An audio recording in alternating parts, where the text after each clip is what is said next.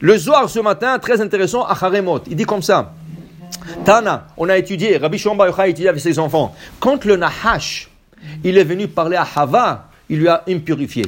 Qu'est-ce que c'est lui impurifié? Il lui a comme mordu, il lui a pas tué, parce que c'était pas du venin encore, mais c'était impur. Il lui a comme mordu et c'est rentré en elle. Et quand c'est rentré en elle, il y avait de l'impureté qui est rentrée en elle. Maintenant, cette impureté, où se dégage? Dans les cheveux et dans les ongles, dans les extrémités du corps. Tout ce qui est extrême. Alors la tête, c'est extrême, c'est l'extrémité du corps, le cheveu. Dans la barbe, c'est l'extrémité, La barbe, c'est kadosh. Mais c'est kadosh. Et tu as le pied, les ongles de pied et les ongles de main.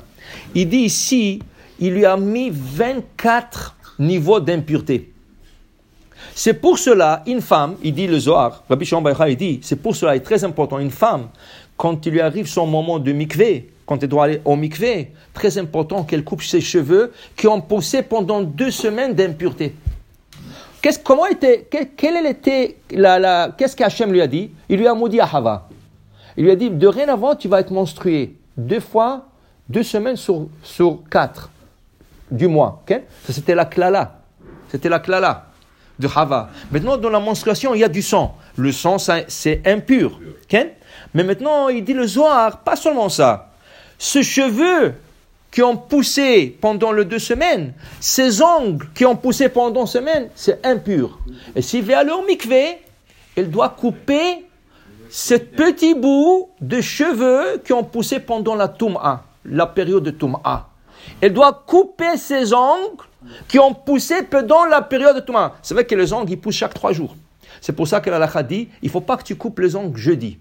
Coupe le lundi, euh, dimanche. Coupe le lundi, mardi, mercredi, vendredi. C'est le meilleur, c'est vendredi, mais pas jeudi.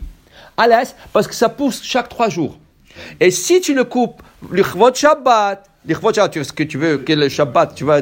Alors, qu'est-ce jeudi, alors ça va pousser jeudi, vendredi, samedi. Samedi matin, ça va commencer à pousser. Tu n'as rien fait.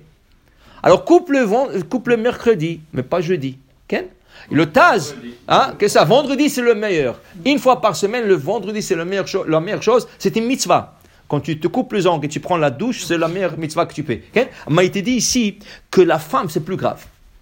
C'est pour ça qu'il te dit, c'est pas bon d'avoir les ongles, on dirait des couteaux. Maintenant, ils te font de faux ongles et tout ça.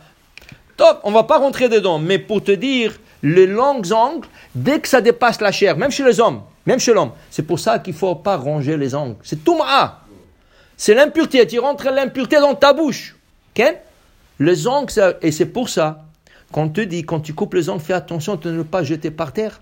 Parce que si une femme enceinte, elle passe là-dessus, presque sûr qu'elle va faire une fausse couche. Alors c'est pour ça qu'on te dit jamais, toujours dans la salle de bain, quelque part, tu ramasses tes ongles, parce que je vois des fois, et c'est pour ça qu'une femme enceinte ne devrait pas rentrer dans un salon manicure. C'est plein de ongles. Même s'il balaye, il n'y a rien, il y a quelque part, il y a des ongles. Peut-être sur sa chaise, où elle s'assoit, il y a des ongles.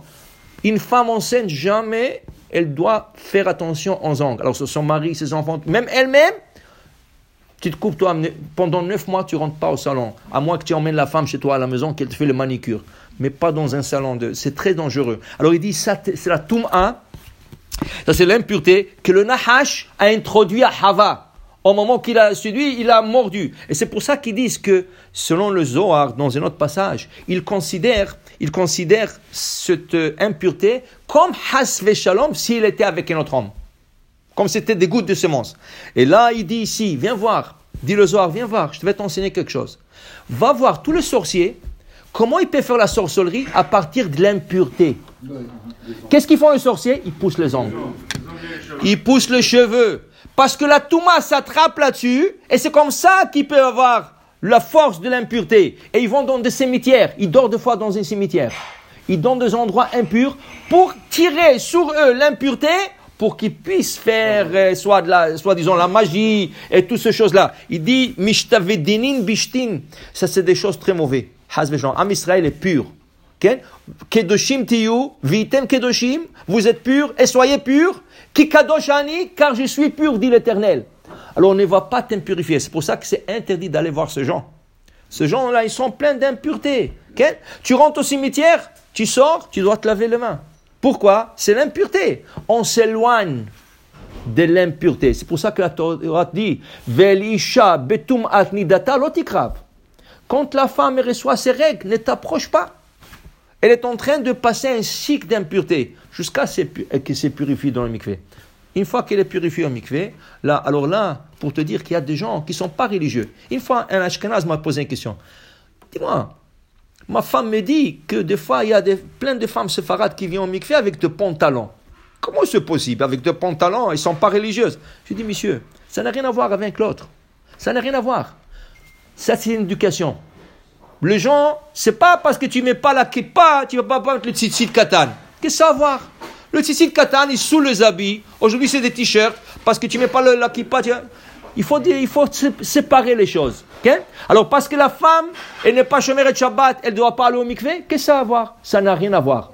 Le mikvé, toujours les femmes, elles étaient toujours au mikvé. Je vais raconter une histoire, une minute. Une minute, une histoire. Pendant le, euh, un jour, il y a à Bnebrak, à il y a un rabbin. Malheureusement, il était hospitalisé. Mais bon, Hachem après toi. Mais quand il était hospitalisé, dans, à côté de lui, dans le lit à côté de lui, il y avait un homme non religieux. Non religieux. Mais toute la journée, il y a des rabbins qui viennent voir cet homme. Et ces rabbins, ils lui embrassent la main et la tête et des bras hautes. Et toute la journée, des rabbins. L'autre, il n'a rien compris. Mais qu'est-ce qu'il a, cet homme Quand il y avait une petite période de pause là, il dit Dis-moi, je peux te poser une question personnelle Sans. Il dit Oui. je vois que tu n'es pas religieux. Et ce rabbin, d'où tu connais Tu, connais, tu donnes la Il dit Non. Ça, c'est mes enfants, mes petits-enfants, mes petits-enfants, tout ça. Quoi? Tout ça, c'est des. Et toi, tu es chemin Shabbat Il dit Comme ça. dit, Alors comment tu étais zoché Mazé Il dit C'est grâce à ma femme. Grâce à ta femme. Grâce à ta femme. Qu'est-ce que c'est grâce à ta femme? Il dit, je vais t'expliquer quelque chose.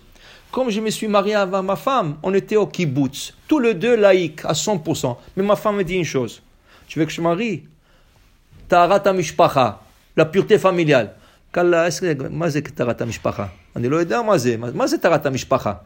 Il dit alors va apprendre. Avant que tu apprennes, on ne peut pas se marier. Et lui, comme il a aimé cette femme, il est parti, il a pris des cours de Tarata Mishpacha. Mais non, elle n'est pas religieuse. Comment elle a Tarata Mishpacha, elle? Elle dit, ta femme, d'où est-ce qu'elle a pris Tarata Mishpacha? Elle dit, sa femme, c'est une rescapée d'Holocauste. Elle avait 8 ans quand elle était sur un train avec sa mère en direction vers le crématoire. Sa mère, quand ils sont arrêtés dans des villes pour ramasser encore des juifs, et ramasser des juifs et tout ça, à une des stations, sa mère lui dit, regarde, personne regarde, je te pousse, tu vas tomber du train, commence à courir, ne regarde pas en arrière. Il dit, maman, elle pleurait, écoute-moi, sauve ta vie. Mais une chose, tu vas jamais oublier, Tarata Mishpacha. Une, une petite fille de 8 ans, elle ne sait pas qu'est-ce que c'est Tarata Mishpacha. Il dit, retiens ces deux mots, Tarata Mishpacha, répète-le mille fois, et quand tu vas arriver dans un endroit sauf, demande à des rabbins qu'est-ce que c'est Tarata Mishpacha. Elle a poussé la petite, elle est tombée du train, elle a commencé à courir, dans un, elle est rentrée dans une forêt, et ben, au Hachem, elle, elle, a trouvé un abri chez des Goïm, et après, jusqu'à qu'elle est montée en Israël. Elle est montée en Israël où on l'a emmenée dans un kibbutz. Wallo, ni Shabbat, ni Kacher, ni Wallo. Elle a commencé à demander, excusez-moi, c'est quoi Tarat Mishpacha Elle dit, non, non, ne parle pas de choses comme ça ici. Elle a fait des recherches jusqu'à qu'elle est arrivée à un rabbin. Il dit, il lui a expliqué tout. Je vais, je vais t'emmener chez un rabbinite qui va t'expliquer. Mais elle était petite, mais elle lui a expliqué, voilà, voilà. Il dit, ah, ok. Elle a, elle a grandi comme non religieuse. Mais Tarat Mishpacha, il a dit, le jour que je vais me marier, rien que pour ma mère qui m'a dit ce deux mots-là, je vais le garder. Alors, il n'était pas, petit à petit, ils ont fait tchouva. Mais elle a forcé son mari, qui était laïque, qui boutznik, de faire Tarat. Et voilà le résultat des tzaddikim. Alors ils n'étaient pas religieux, mais regarde les enfants qu'ils avaient. Kulam tzaddikim, kulam ma'uvim, kulam beurim, kulam giborim. Pour te dire tellement c'est important. Baruch Adonai le'olam, amen, amen.